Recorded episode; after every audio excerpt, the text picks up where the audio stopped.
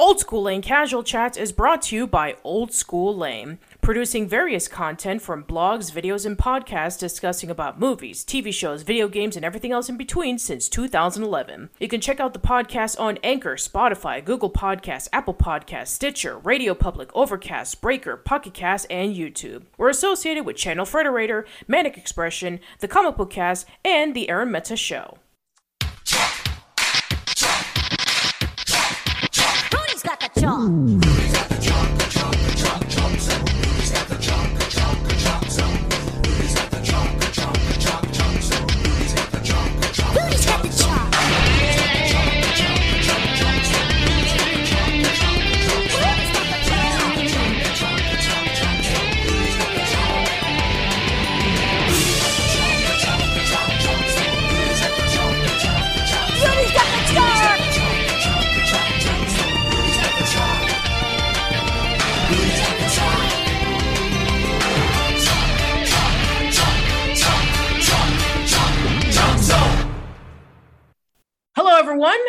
Welcome to a very special episode of Casual Chats. I am Patricia, and uh, as of the uh, recording of this podcast and the time that I'm going to post it, it's going to be the 20th anniversary of Chalk Zone, and I have with me two very special guests. Uh, they are the creators of Chalk Zone. I have with me Misters Bill Burnett and Larry Huber. So, welcome, guys. Hello, Patricia. So I like to know from the both of you. So, um, what would you say were your early influences in either writing or composing music or art or whatever that you did in order for you to create the um, the animated shows and even the as such as Chalk Zone that we even have today? Well, for me, it was the uh, children's art. That's uh, that's what got me all excited. I mean, I'm not saying that I draw, I draw, I draw like a child. I, I actually have progressed out of that. I'm more like a fractured teenager at this point in my life. But um, the, the the the excitement that's in the child's art, and I've been talking about this real flat perspective, glued on look looking stuff always bright colors because this attracts them. I just I just found that amazing. Uh, it's also very interesting because I studied art history in in uh, Cal Arts when I was there. To know that all children art looks exactly the same no matter what continent they come from, what background their childhood was. They all if they pick up something like a crayon or a pencil or a piece of chalk and they start to draw, it all looks the same no matter if they're from Zimbabwe or from England. So uh, I found that interesting that we're all like one people when it comes down to that point. That was what That is really interesting. I never thought of that before, Larry. That's uh, that from my experience, that is true. But uh, so you, you've had you've examined that and discovered that Japanese kids draw the same as Australian kids. Huh? Yeah, I Yeah, do find that really interesting. We all start with a scribble. Yeah. I, yeah, I mean, literally, we all start with a scribble, no matter uh, who the artist is, no matter what they do in terms of what direction they want to go for art, whether they want to do painting, whether they want to do storyboards, whether they want to do caricatures. It all starts with a scribble. You're absolutely right. And what's interesting about it is that also, if you're talking about children, when we are, um, they uh, progress the same. Starts with a scribble, and then it goes from a, a, a series of lines, and then it goes to uh, an amoeba shape, and then shapes within the amoeba shape. They go all the way down that. It's the when where it changes is where it's affected by uh, the community that they deal with.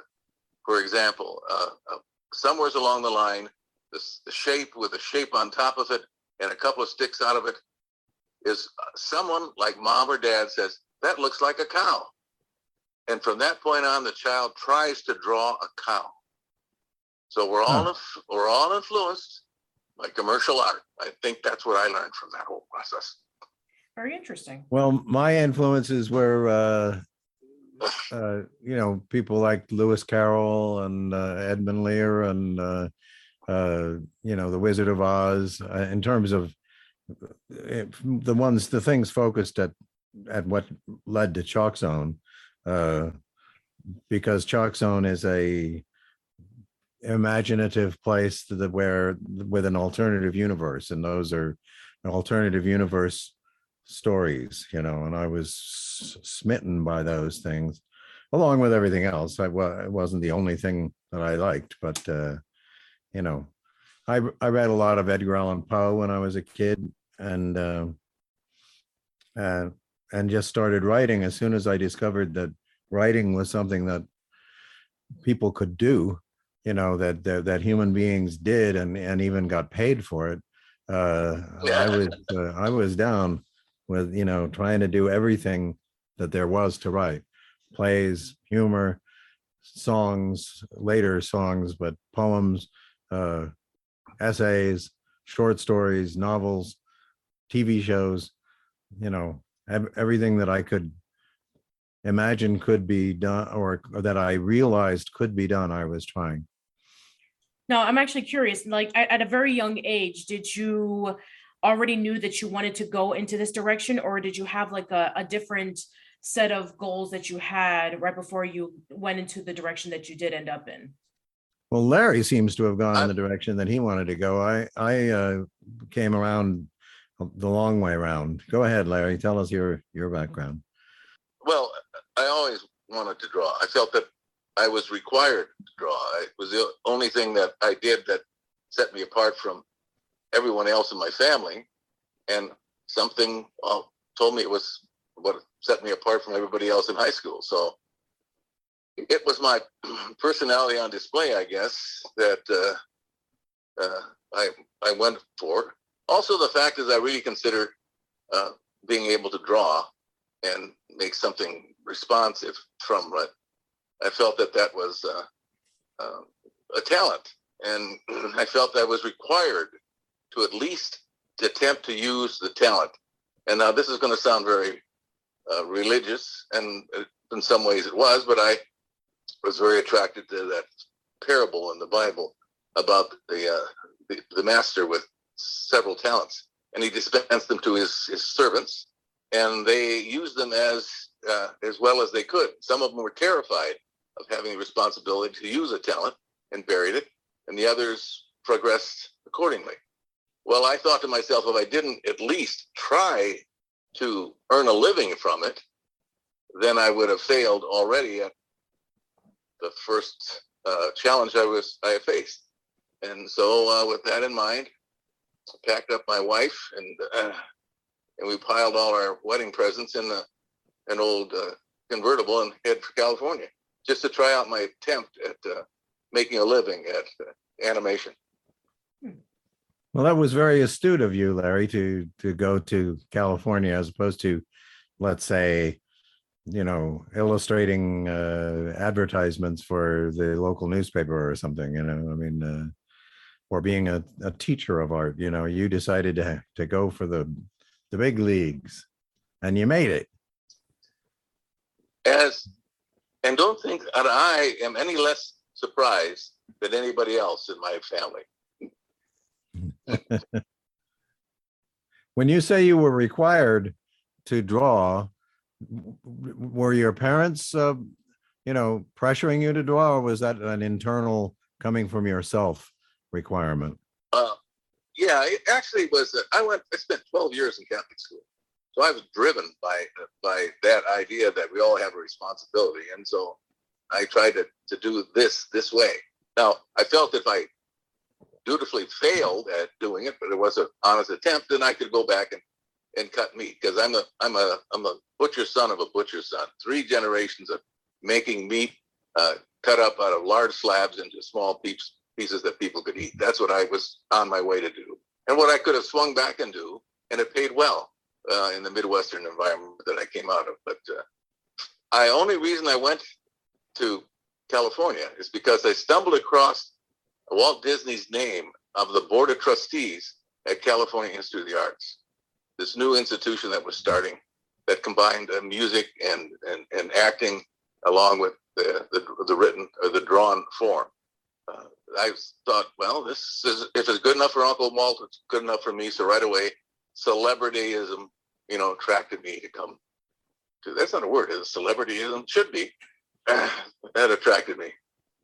You know, interestingly, Patricia, uh, uh, Larry just mentioned that his father was a butcher, and uh, we put the family for Rudy Tabootie together, eh, sort of replicating different aspects of our actual families. Uh, Rudy's father was a butcher, and there's several uh, episodes in which you know Rudy is supposed to help out at the butcher store, which, which I assume Larry was also supposed to help out at his father's butcher store, and Rudy does things that get him in trouble. And and my f- parents' names were Joe and Millie, and Rudy's parents' names are Joe and Millie.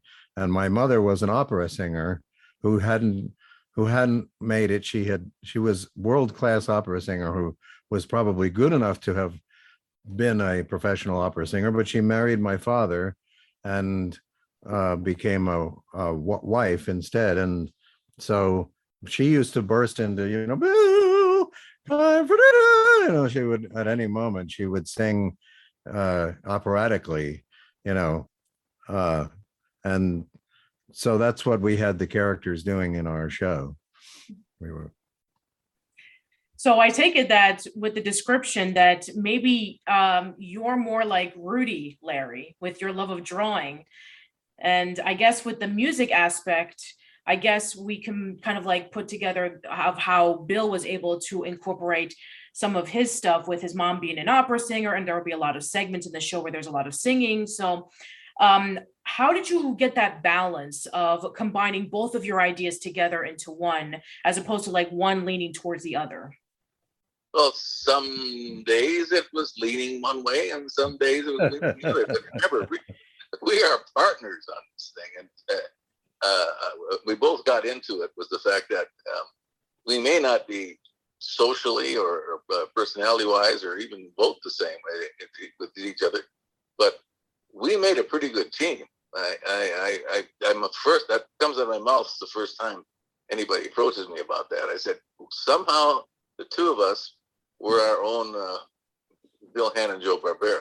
You know, Speaking of which, I believe that that's how you guys met, right? Wo- Working at Hanna Barbera. correct. Yeah, Larry was the, um, you know, Larry, uh, was a big producer making shows happen for a long time before, uh, Fred Seibert came to, uh, Hanna-Barbera. And when Fred came, he very intelligently put Larry in charge of the big initiative to make up a whole bunch of ori- new original songs. Uh, so new original cartoons, not songs. I, I write songs. Um, and, uh, and so instead of having like network executives decide, well, this seems like a good idea, so let's put $20 million behind this one idea. Let's have uh, 30 or 40 creators make 30 or 40 cartoons and see which three or four or five make people get excited. And so Larry was put in charge of that sort of uh, anthology effort. And uh, and I was at the time the creative director of of Hanna Barbera, meaning that not that I was directing all the creative of the whole place, but that I was um, sort of making marketing materials and making things that helped helped the business run. You know, that's what that's really what my job was. But my desire very strongly was to make cartoons. Uh, I loved cartoons. Uh, I wouldn't say that making cartoons was had been my ambition until I moved out to California and became the creative director of Hanna Barbera. But that's what I wanted to do, and so there was Larry overseeing this uh, this effort, and and me uh, helping it along in different ways. And Fred said, "You guys got to get together and make a cartoon together," and um, so we did. Now, I'm actually That's- curious. Have you ever tried to pitch Chalk Zone to Cartoon Network? to pitch it. Uh, Cartoon Network. Did we, did we pitch it? Yes, we did pitch it. Uh, uh, we pitched it to the. Uh, uh, who in the heck was running Nickelodeon at that time? Uh, Well, Field if it was River. around the late nineties, then I believe it was still Geraldine right before Albie Hecht took over around the two thousands. I don't think, I think, I think uh, the answer to that question is no. We never pitched it while we were still at Hanna-Barbera. In fact, we developed it really when we got over to Nickelodeon. We had had the Yes. idea and we realized that that's what we wanted to do, but we didn't get to it. And well, for what a cartoon, which was the uh that was the the name of the show that It was Fred became- Sliver that put us together, and he's the one that came up with the idea that I was I was running all these little shorts that they're in Cartoon Network. Uh, well, I keep calling it Cartoon Network because Cartoon Network was the, the parent uh, uh, parent at, at one point in time. Uh, but also the fact that uh, that's where it was going to be, you know, uh, showcased. Um, and he kept approaching me saying, you know, you ought to do a cartoon yourself. I said, I'd love to do that, but I don't have time. I got all these kids running around all over. And I said, I'm, and I've got, I'm responsible whether, whether they, they win or lose. So I, I can't do that. But he also, he came up with the idea that, well, then we we need to stop gap. We got, or kick started. So he sent Bill over and he walked in my room one day. He says, would you like to do a cartoon together? And said, you know, Bill, I would like to do a cartoon. And I got an idea for it. And let's talk about it. And so, uh, it was a very ruthless idea, but so what you saw, what you see on the screen is not anyone's single creative thought, but the the actual duo of creativity that that, that got got that thing on the air. Yes. Del Heck was the one that that that, that was uh, intrigued by the whole concept of this uh, big picture type of thing, uh, a universe beyond. That that tickled his his his fancy, and that's what we got got picked up for for short. And that brings in Carlos Ramos somewhere along this line. And, uh, and but uh, maybe you just ask him. I'd love to hear what his off the wall take is about this, knowing that I'm not around to hear it. Well, you know, we're having a, a reunion uh on the on the twenty-second uh, that Larry and I are going to participate in and uh and Carlos will be there and so will a lot of other people who, you know, so maybe you get to hear what what Carlos says, although it won't be when no one else is around. It'll be quite a quite a gang. well, where is the gang going to be meeting? Where where gang is going to be meeting, uh, you're going to have to learn how to work Zoom by then. So- oh gosh, it's going to be the Zoom thing. Yeah, I can't. I can't do that without somebody knowledgeable. Who the hell is that? I don't know yet. Oh, I think Sylvia. Sylvia knows knows that. Sylvia Yeah, knows everything. get get Sylvia to ha- to help you. Yeah, that'll work. Mhm. Now, when going over from the original pilot that you did for Oh Yeah Cartoons, which um, did feature a somewhat similar story to an early episode of Chalk Zone, with the only difference being that um, Penny wasn't introduced into it until when the series was picked up. So, um, what was the idea of including Penny into the um, the series after creating the short? Well, Well, there, were- I- go ahead, no, go ahead, Larry. I noticed.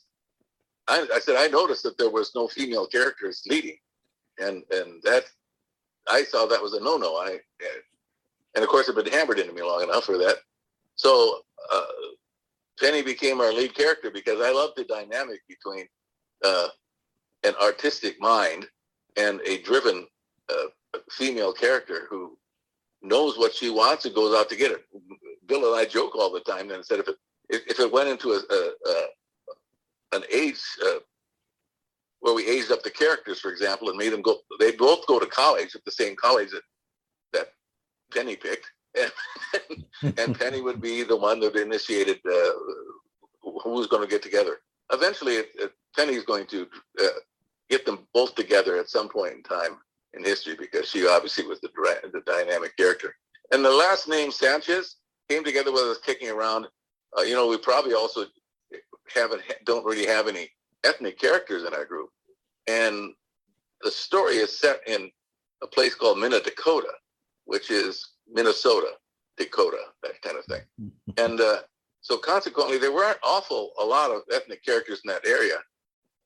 But uh, we put in a, a Hispanic character, um, but the character who who voiced Penny early on was not not Hispanic. She was a, a, just a, a generic white person like I am. So, uh, as a matter of fact, one of the her mother when she came into to uh, uh, voice the character of her mother said to me, "says So can somebody tell me why I have a a white girl for a daughter?" and we said, "Well." We went with the actress's voice, and that, incredible voice that Penny does is just wonderful. And we we we always kind of kept that way. We cast for the character, and uh, if we had to have a specifically ethnic character, we made sure to try with our darndest to, to find a ethnic character that could voice the cartoon character. So Mhm. we were we were very conscious of that whole thing going in there. So hopefully uh, we we conquered that, uh, you know, because we were nominated as a uh, for a uh, In Manhattan. Hispanic Award twice uh, during that uh, period of time. Yeah, and even still to this day, I believe that uh, the premiere episode was the highest rated in Nickelodeon history. Yep. That's what we were told. Yeah. Saved our saved our butts. yeah. So, noticing about the episodes that the way they were structured. So, you have like two episodes featuring with Rudy, Snap, and the gang, and then you had one episode focusing on just Snap, which um, when we inter when Kevin and I interviewed you, Bill, almost a decade ago, you called them Snap episodes, and then um, at the Yes, I know. Very clever, by the way. And then at the end, it would be featured a one minute song, or, you know, depending on how the structure was, sometimes the whole episode can have music, or maybe um, like it would be dispersed out between the episodes. So, uh, what was the process of sitting down and writing the episodes down, like, or coming up with ideas for the episodes? Well, let me explain Well, why we had that yeah, go ahead, strange Bill. structure. Yeah, go for Uh, it. we uh we started out making seven minute cartoons uh, and the idea was to emulate the great cartoons of of uh, you know warner brothers and uh, et cetera um and then when we were picked up the uh the the coin of the realm was more like the 11 minute cartoon two 11 minute cartoons making 22 minutes and that's it you know but we really liked the shorter forms and so we said, okay, we could do a, a 10 minute cartoon and a seven minute cartoon. And then we could do a four minute cartoon to kind of look at what, what Snap was up to when Rudy wasn't around, because Rudy only was there a little bit of the time, you know. And then the one minute music videos were ordered really by uh, Albie Hecht.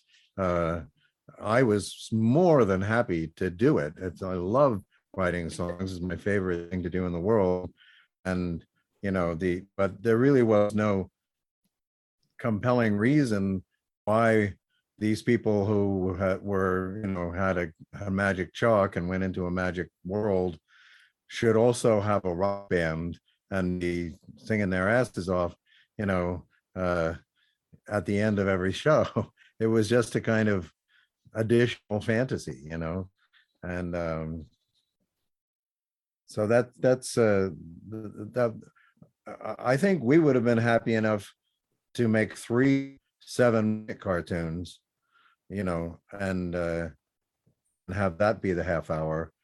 But they didn't like that idea. Nickelodeon didn't like that idea. And it was used Fred, against Fred us. is, yeah, Fred himself, Fred Seibert was the one that kind of focused on that seven minute cartoon format. Uh, from a from a writing standpoint, you know, it's, it's the longer the time you have, the more complicated complicated storyline you can put together. So, uh, putting together, you know, two 11 minutes would have been a more practical form of, of, of, storytelling. But also the fact is that that we got into it and we decided, you know, well, let's just have a little fun with it. And um, one of the things I insisted was, well, if we're going to do seven minute cartoons, there has to be some slapstick in it. You know, that's- the way all those seven minute cartoons had a lot of, you know, what we referred to at the time as hurt gags. You know, you know, an anvil hits them on the head. They uh, they open up a door and a train comes through. I mean, it was a lot of a lot of those real action, uh, uh, you know, hurt gags. Uh, I said, well, if we're going to do slapstick, then then we got to have it so no one gets hurt. So we can't have Rudy get in these involved in these slapstick things or move it into the real world like his his parents or anybody like that. It had to be a cartoon character. So that said, okay, it's all up to Snap. Snap's going to get all the stuff dumped on him, or he's going to be in part of that that slapsticking stuff because everybody, every child in the universe and whose parents ever watch cartoons know that that isn't real stuff, and the kids will understand that as well. So we did that. Was, I got to tell you, that was for Larry. Larry just loved the slapstick jokes. that's where I had my. That's where I had my stuff. And Bill could put in all the songs he wanted in those things, and we both went home happy.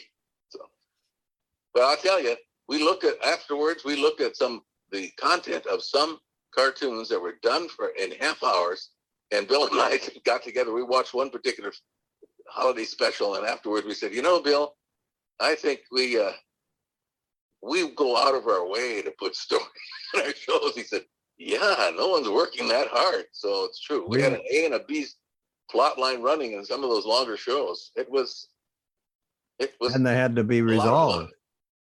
You had to, you know, what the network demanded for the longer shows was an A story and a B story, sometimes a C story that, and they all had to be resolved, you know, and uh on, in most cartoons, if you look at them, they aren't that complex, you know, we were really doing some heavy lifting of storytelling.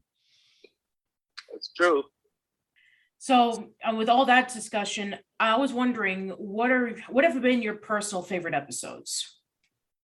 Well, I, I, I Well, always, I always there- go for. I was gonna say there's four, there's four there's four episodes in each it's each episode. So Yeah, I think she means, uh, individual units, probably. Is that what you mean? Yeah, yeah. Like i- if there was like a an episode that you had written that you feel felt the most proud of, what would you say were?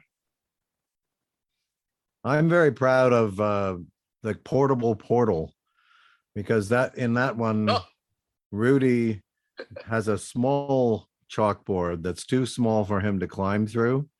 And he's stuck in his class with this teacher who insists on everything having to be real, real, real, real, you know, and uh, so he can escape the classroom by making a a uh, frame by drawing with the magic chalk around the frame, but it's only enough for him to sort of peer through like and and to reach through. He can reach his hand into chalk zone and he can see what's going on and uh and has to get up something is happening that he has to help fix and he has to get up and walk around the school because they because chalk zone is on the other side of this portable portal and meanwhile the real real real her name is miss tweezer and miss tweezer is tracking him down certain that he's onto something you know? And um and it has a great torture scene uh but you know i have so many that i like i, I like i like this the really strange ones you know like the when the eyeball bush uh, is propagating itself by eyeballs jumping off of the eyeball bush and landing on somebody else's eyeballs and they land on rudy and snap's eyeballs and then they can only see what the eyeball bush sees. And uh you know it's kind of it's based on real uh uh natural fact of that that's how uh you know many plants uh reproduce is that they get the attached to an animal or a person and they get carried somewhere where they then fall off and a new one grows right? So uh you know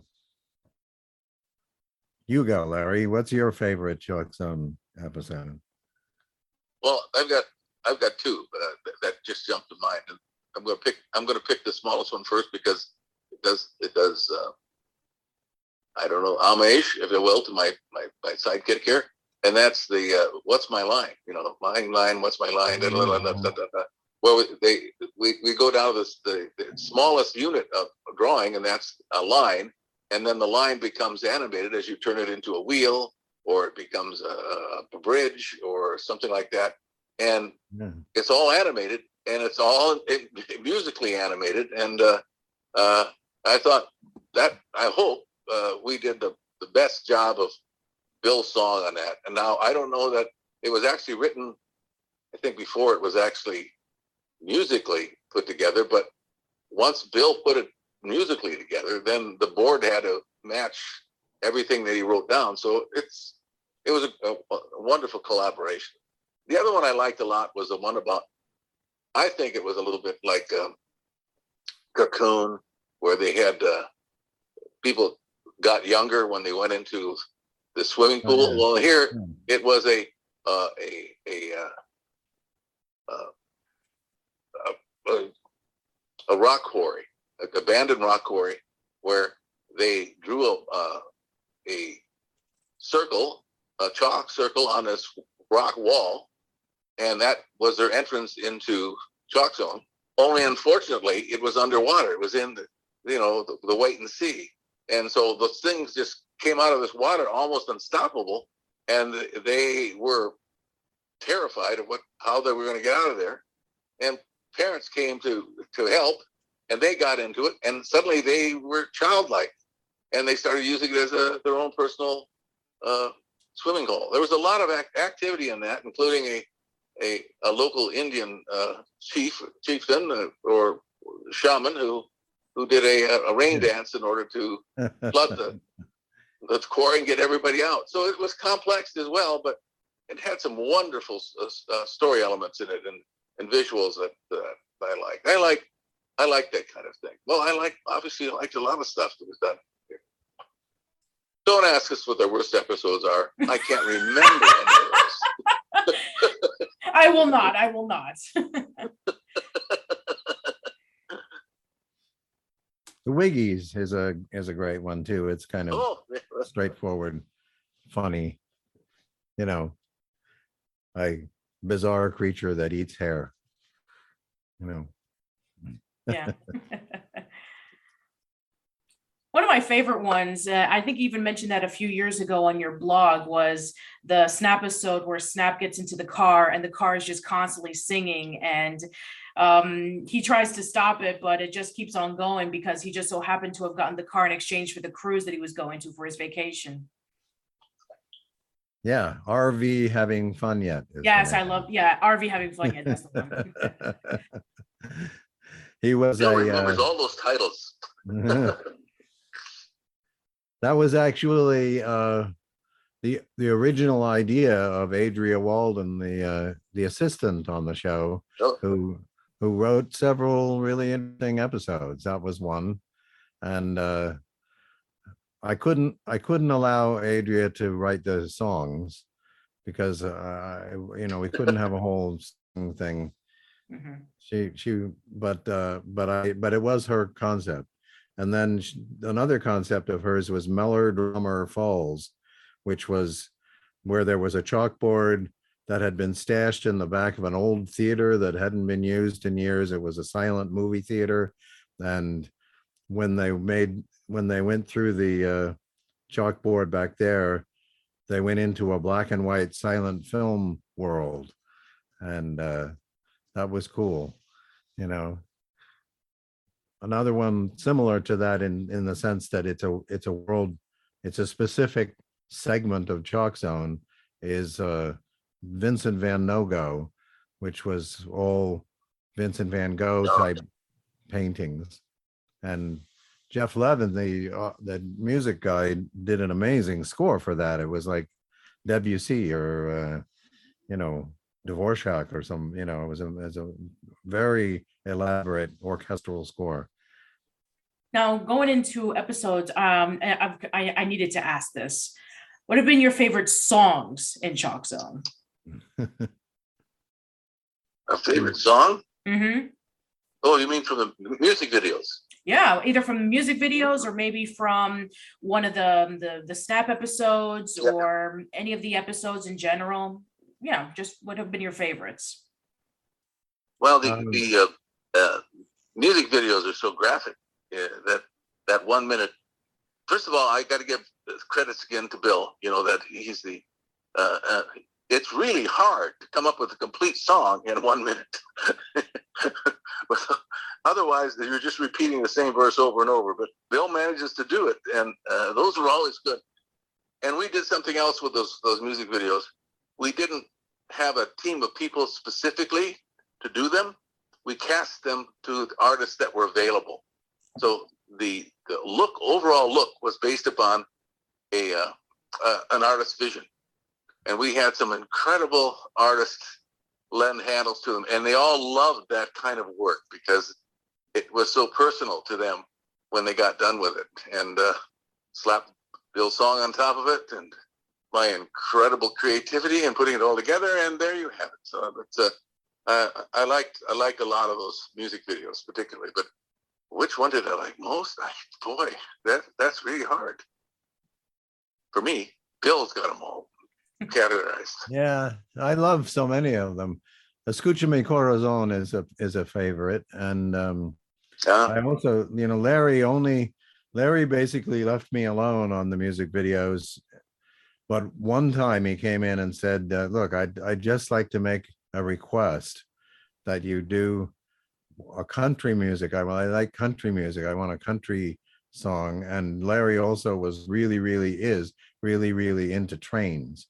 He he's a big train guy, and so I made Oh, the yes. song Mi- Midnight Train, which uh, um, you know, I got a I got a ticket in my hand. I got a satchel pack. I got a special place to stand on the number seven track. Midnight train, midnight train. I'm gonna ride the midnight train. I got a pal who's an engineer, funny little guy named Joe. He was gonna grin from ear to ear when he makes that whistle blow. Midnight train, midnight train, and the funny little guy named Joe was caricatured as was Larry Huber caricatured. If you find that, you can find it on YouTube, and there he is, a little uh, impish Larry Huber leaping around the engine engine of this train, grinning from ear to ear. And uh, did you know that, Larry? You must have known that at the time. no, I, I I look like every ugly little uh, bearded man that's ever been drawn, so I don't know. It's definitely him. Well, I mean, I've never had this in almost 10 years of my podcast, but I mean, since we, you know, this whole subject has been brought up, I would love it if you would play some songs in your guitar. Oh my gosh. Um, well, one that I was thinking of because of what Larry said, you know, we had a wonderful uh, storyboard artist named uh, Barry Bunce.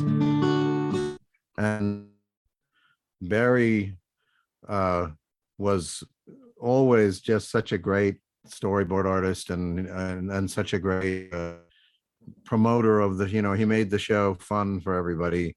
And when, whenever he pitched a board, he would put on a big show and and come in in some sort of strange costume and um and and then sadly larry larry got cancer and he was too um sick to draw the full-size storyboards which are like you know 160 pages uh, of you know each with three panels. That's a lot of a lot of work you know um but he could do the the uh the music videos because he was uh you know those are only like maybe 70 pages and uh, and so i i wanted to write a song that because he was a big fan of uh of reggae and you know and um so i wrote this song for him to do as a uh as a storyboard. And uh and he did it. He loved it. And uh and they had only given him like two months to live or something. And he went on living for about 18 months. I'm not saying that the storyboard on the song saved him necessarily but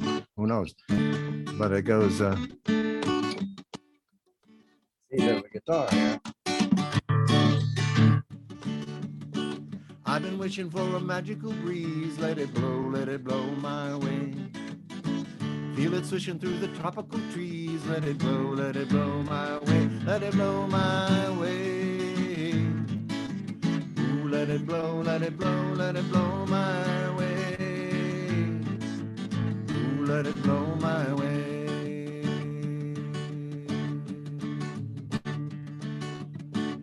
There's a ripple moving over the pond. Let it blow, let it blow my way. Like a signal from the great beyond. Let it blow, let it blow my way. Let it blow my way. Ooh, let it blow, let it blow, let it blow my way. Ooh, let it blow my way. I've been trying just to fly my kite for a long, On trying cause I think I just might catch a breeze this time. When the breeze comes a rushing through, let it blow, let it blow my way.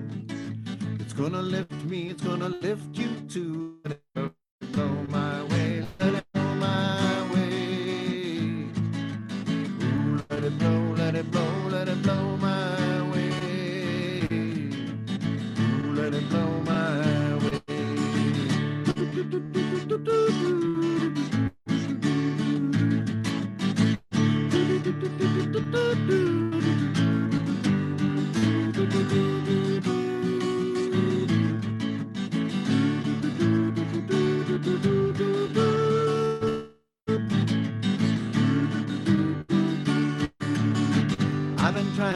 fly my kite for a long, long time.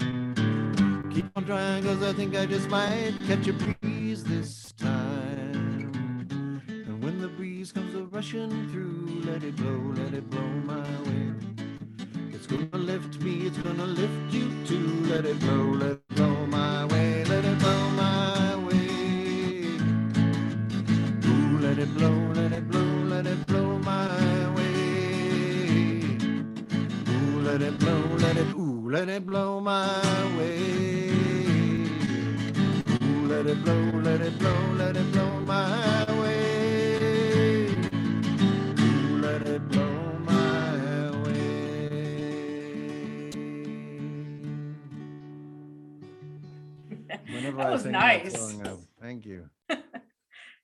I sing that song, when I sing the verse, uh, there's a ripple moving over the pond. Let it blow, let it blow my way.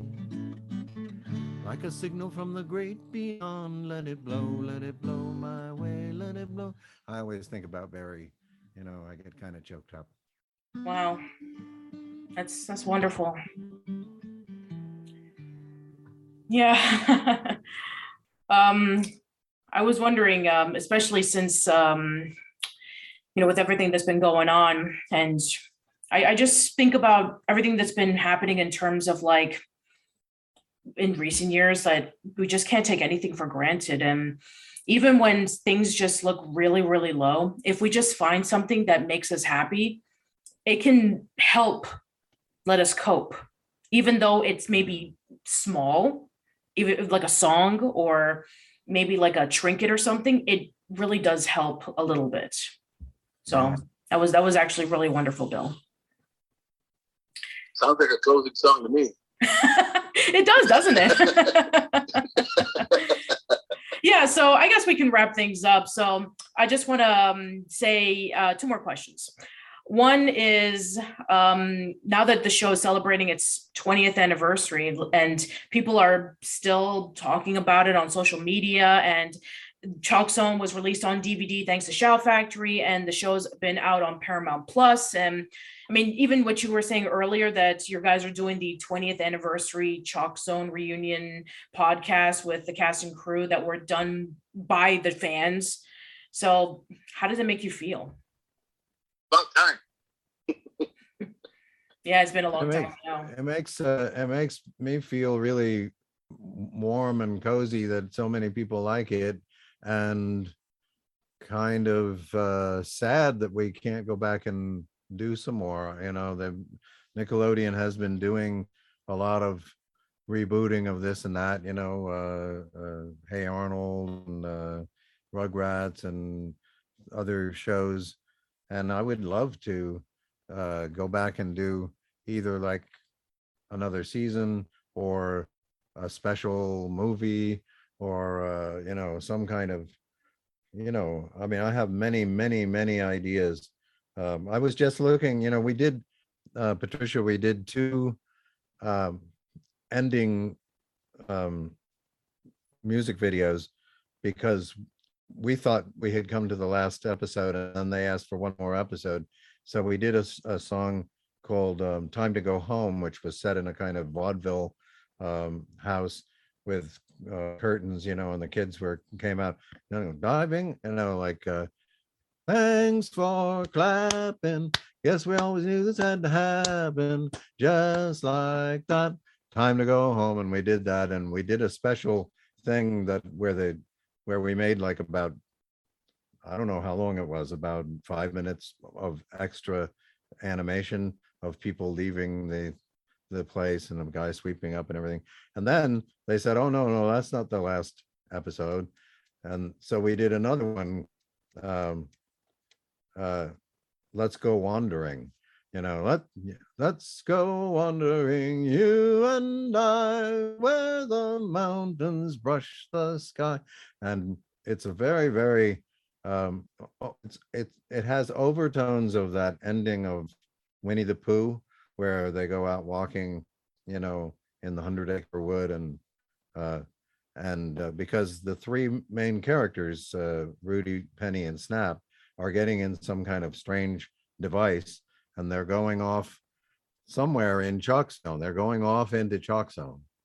And uh, all the the people that they've loved, such as uh, Biclops and Rapsheeba and Bathtub Granny and Blocky and uh, this polar bear and the are all gathered to wave goodbye to them and they they go off into the mountains brings tears to the eye.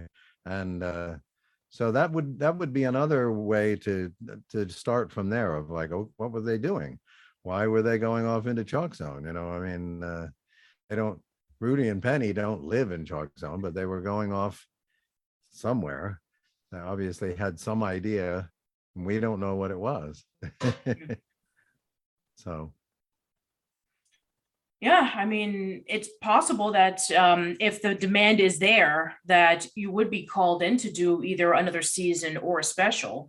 I mean, I wouldn't be surprised if that were the case. I mean, I always like to call it like um, the 30 year rule where, you know, you wait a, you know, a while from now where people start to get, you know, very attached to the shows or to the movies or whatever that they grew up with. So I take it that um, if it's there, that it'll come in time. So yeah, I, I think that we will be probably seeing something related to Chalk Zone pretty soon. I'd like to think so. You know, the, the, the fellows who are doing the, um, the, um, reunion podcast are all about twenty years old. And they were real Chalk Zone fans, you know, appropriately Chalk Zone fans when it happened, you know, and, uh, Mhm.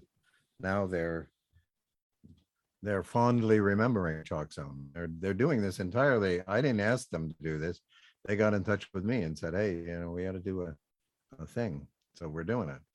Yeah, I mean, like literally, that's how Hey Arnold was able to come back for the Jungle movie was because of fan demand. So I'm sure once you know you get a lot of fan demand from the Chalk Zone community, then I'm sure Nickelodeon will see, hey, let's bring this back. From your lips to uh, Viacom's ears. There you go. if not, I'm sure that the um, the reunion podcast will sp- will speak much louder than I could. Uh, Anyway, yeah. Oh, go ahead. No, no, I have nothing. I have nothing i- intelligent to say after this point. I, uh, I'm still, I'm still tearing up after those last two songs, and they were the saddest songs. I just said, "Bill, God, is there anything? Don't you want to li- end on a cheery note? Jeez." Well, put okay, tell you characters what, I against the mean, wall one- and shoot them down. I said, Tell you what, why, once um we wrap things up, then we can end it on a cheery note. How about that? "Okay, Okay. So uh, for anybody who wants to get into either art or music or go into making their own animated shows, what advice would you give them? today, Yeah. today I would say, well, you can make a cartoon uh, relatively expensively on, on a on, on a, uh, uh coffee table computer. Once you buy a software like that, you can literally get on that thing and do stuff that we we needed the light board and uh, and as, as, as Xerox assist to help do us that those cartoons. But today, no, that this that new technology is wonderful. And I, I, if I was starting out in animation, that's the first thing I do is I buy, I buy a computer and I get myself, teach myself a program that's on that stuff, and away we go. I might still do that yet before I call it quits, just for my own uh, pleasure. But uh, Which, yeah, which, what I uh, and right now, right now, right now, I got to tell you that um, uh, uh, anime is a big deal. Mm. Uh, it, it's a simple form to, to get get uh, get get a handle on. I notice a lot of people uh, are, are are into that. I said, but I said they shouldn't all just turn their backs on some of the classic American animation that was created. Uh, um, so I, that's what that's what you could do now, and that would give you a portfolio and a few hours of your time, maybe maybe more than a few hours, but depending on how deep you want to go in and explore it. Larry, what is the, uh, what program and what, what uh, hardware would you get to do that? To follow your advice? Yeah. You're gonna you're gonna, you're gonna catch me on stuff I don't know anything about now, aren't you?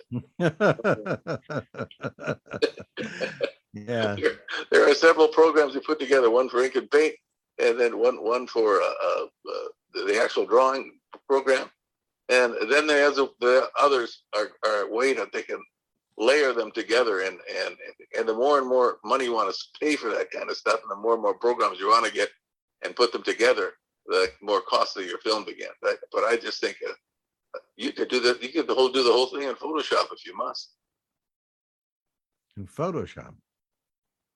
Yep. Yeah, okay. Photoshop. But A lot of a lot of them start out with Photoshop. So. All right. No, I know that, you know, like uh, Bob Nessler was holed up in his back chamber with a with a thing that he could, it was a, it was like an iPad, but it was dedicated. Awake, awake on a Wacom tab. That's what he had, and it was a Yeah. smaller one, and, and those work beautifully. And there is a program for that that attaches to it. Uh, I when I set up my out, outfit at a at a studio, I have on my left hand side, I've got the the standard check the check the email computer, and the right hand side, I've got a Wacom tab. It's a big one, and uh, I have yet to learn the program enough to where I can feel comfortable drawing on that damn piece of plastic. So Hmm. I will always shoot with a flintlock, guys. Paper and pegs. Yeah, well, if you, it helps if you, if you are able to draw. Oh yes, I think that's essential. but uh, a lot of people, uh, I some people, they, they there's a guy who draws the, everything in stick figures, and it, it's it's hilarious. It, it work, works out, Yeah, and you don't have to put a lot of animation in things. You can have a couple of body movements with a and and and a, and a, a head, a snapping finger, and you've got a you've got a cartoon that will go through the ages. and All right. then, and then what do you, you, you put it on, on YouTube? Is, Yeah. is that, Yep, Yeah. YouTube, YouTube would be really happy to put it on there. As a matter of fact, that's how we found the new artists over here at, uh, when I worked at uh, uh, Fred, uh, Frederator. They would had one guy whose whole job was nothing more than to screen the the, the internet to find little tiny cartoons or snippets of it or some gags attached to it like that. And then he would make a contact, say, "Hey, how about coming over and doing a show for us?" And that's where some of that stuff we actually sought out that stuff for for Frederator, uh, and uh, in one of his you know his I is Hmm. well, it's what can I say? He the Frederator has has given birth to several types of, uh, of internet cartoon formats, and uh, and he has financed an awful lot of stuff right over the air from cold. A, a couple of sketches that he's seen on the air that look like they have promise. So, uh, and he at the, at the very beginning of this this whole stuff, I said I was one of the guys that was brought in to give these young people coming in that have never actually animated film from beginning to end advice and, and guidance that, as it went through. Uh, I may still end up doing that uh, in my latter years, but uh, I have I it goes back to the the giving back type of thing. But uh, I couldn't have lived in this industry for 34 years if it hadn't been for the guidance that uh, the old timers in this business gave me about drawing and about structure as far as laying out a picture and all the aspects thereof. Because if you you're, you're a better artist and a better filmmaker if you understand what everybody's problem that, can occur does occur. And so if you can take the extra time to add the extra drawings and direction so that they are it makes their job that follows coming after from the ink and paint girl to the cameraman to all this stuff if you understand each process along the way then you'll know what problems can arise and how you can do that yourself. The name of the product the name of the product though is not called ink and paint. The name of the product is not called background design. The name of the product is animation. And so all those things must understand that making and drawn characters dance and sing that's that's animation. So that's why people the still name of the pay attention product. to see it in the- Larry, what did you just say? The name of the product is not what? And what? It's animation? a You- Wacom tablet yeah you can you can, Oh, you can oh, I'm yeah sorry. Wacom tablet but it's um but all these other things are formats that we all used all the way through time so but right now you can just get in that little and I'd have to look it up to come up with the name because I haven't used it for years so So yeah, um, go- um, so um, advice on writing music, Bill. Bill never stops Right. writing Oof, boy, they, uh, yeah, no, I write all the time and I record all the time, but in the music industry, if that's what you're asking about, ha- has changed so dramatically from what it once was. And I, I don't really understand exactly how it works anymore. And, the- and the people that I know who are in it don't understand exactly how it works. It, it, you know, I mean, there are, there are ways that people quote unquote drop uh, albums now. Uh, maybe you understand it. I don't. I don't. It's uh, somehow everybody knows that so and so has dropped a new album, but I don't know how they know that. It's not.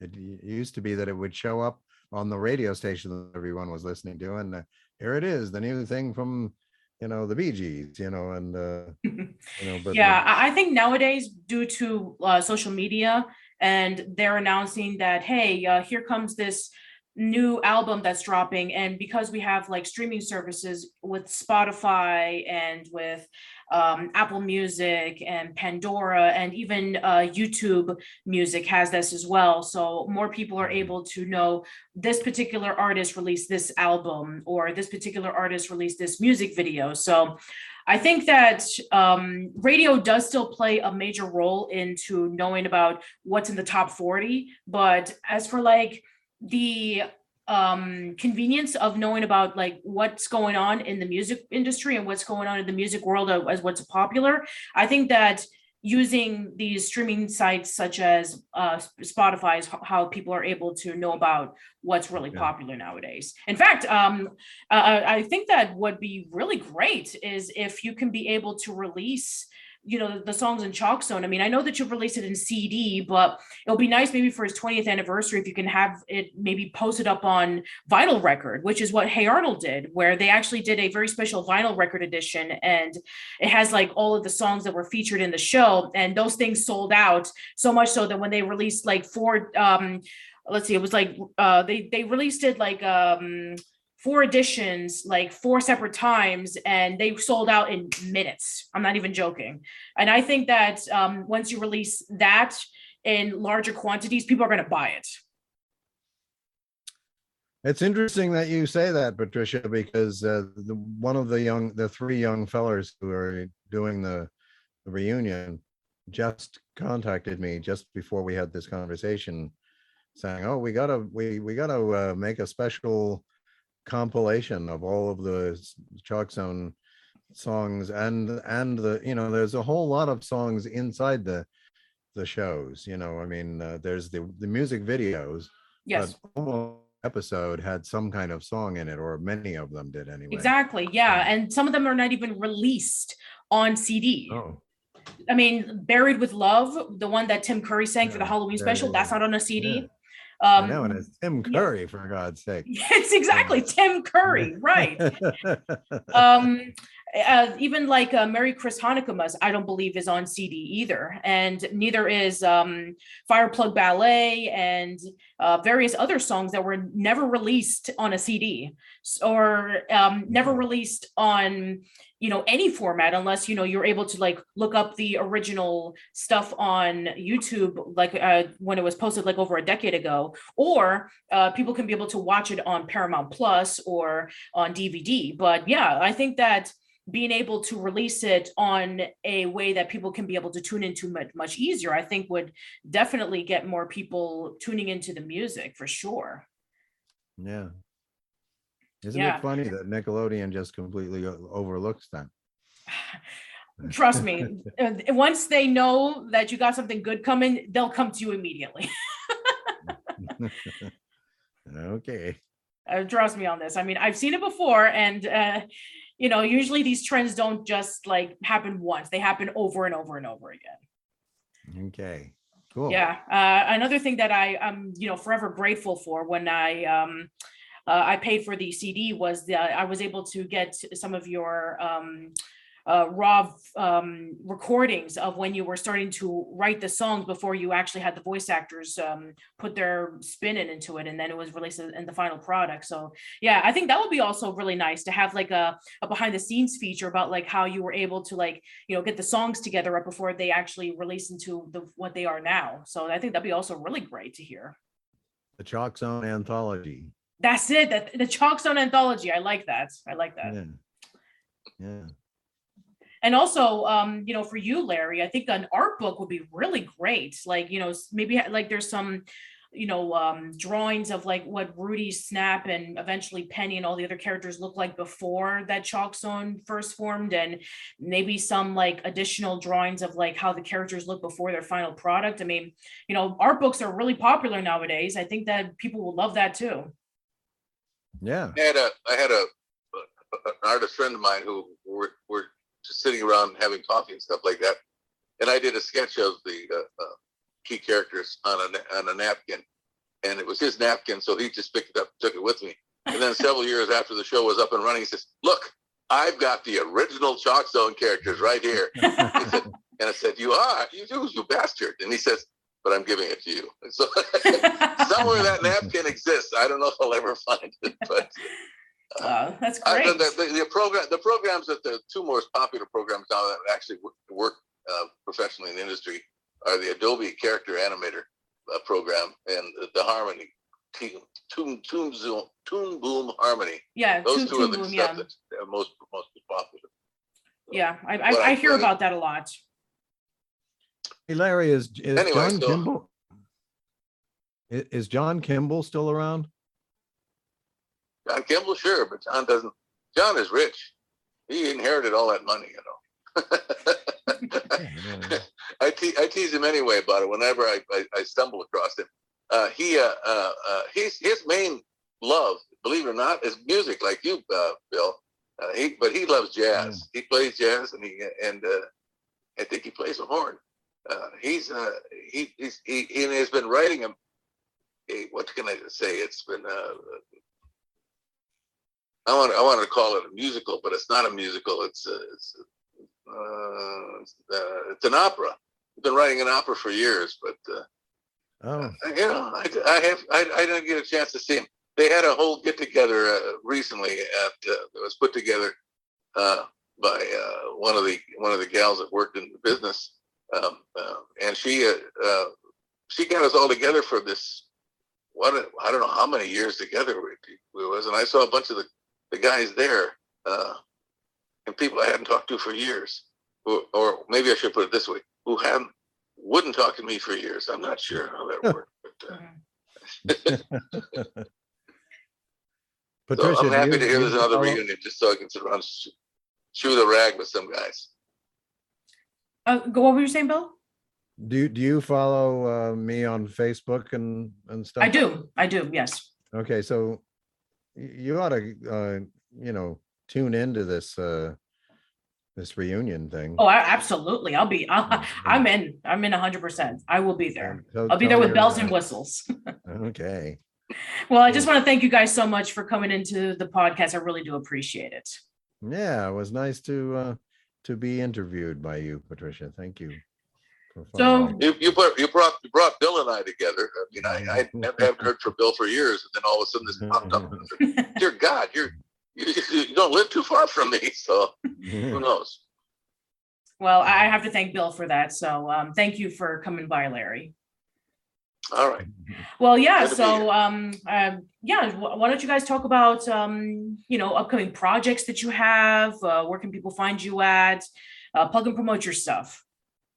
Go ahead, Bill. You're, you're the, Uh, you're, yeah, okay, you got, I'm you got the working on business a by promoting, YouTube, so. uh, I'm working on a YouTube, uh, show, uh, called Around the Edges, which is gonna feature my bizarre, surrealistic, uh, writing and songs and, uh, sketches and stuff like that. And I'm hoping to launch it by April first. And, um, so people should look for that. I'll, I'll certainly put up things on, you know, around the, the social media world to, um, direct people there, but so there will be some Chalk Zone stuff in there. Yeah, Awesome.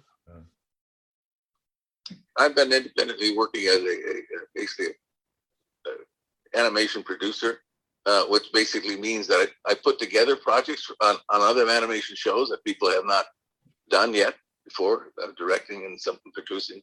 I've been doing this with my many years partner, uh, Sylvia Edwards, who I think people only hire me so they can get her because she's so good at her job at, at, uh, at wrangling people together and, and doing the budgets for it. So, uh, uh, we're, we've been holed up in, uh, in Glendale after we uh, lost the uh, facilities that we were in, in in Burbank, and after uh, a, a whole year of working kind of in a kind of somber environment, we've been offered to uh, uh, to come back and, join uh, Fred Seibert to uh, maybe go back and do some of the old old stuff again. So we're having having ho- hope hope hopes about getting together and having good the next six months of this year. So Sounds and great. we all move into the new facility in, in about a month. So Well, I, I wish you guys the best of luck on that. And as for me, you can find me on YouTube, youtube.com slash old school lane. You can find me on Facebook, facebook.com slash old school lane. I'm on Twitter at patty underscore b underscore Miranda.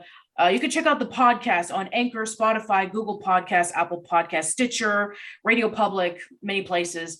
Uh, new episodes of my podcast will go there first, and then it'll go up a few days on YouTube. So thank you guys so much for tuning in. Uh, let us know in the comments below about your fondest memories of Chalk Zone. What have been your favorite episodes? What have been your favorite songs? What have been your favorite moments? You want to see Chalk Zone come back as a TV movie or as an additional season? Please let us know.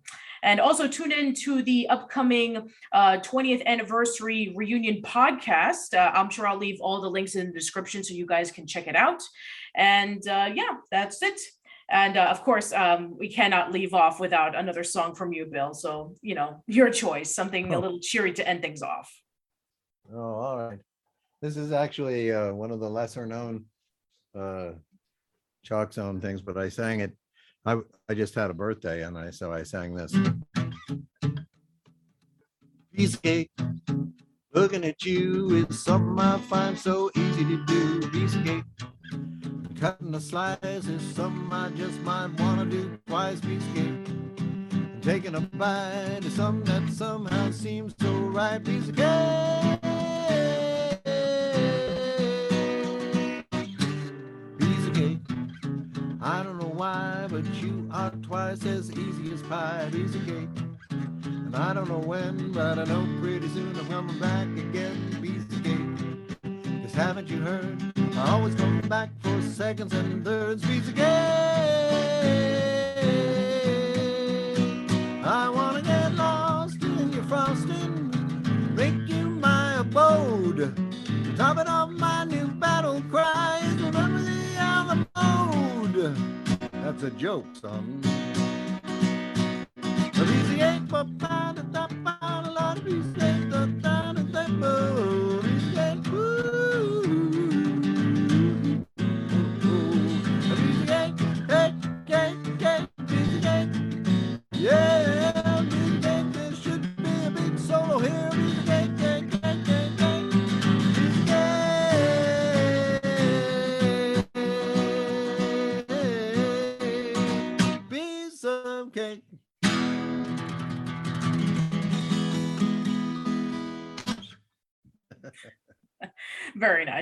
Okay, everyone, take care.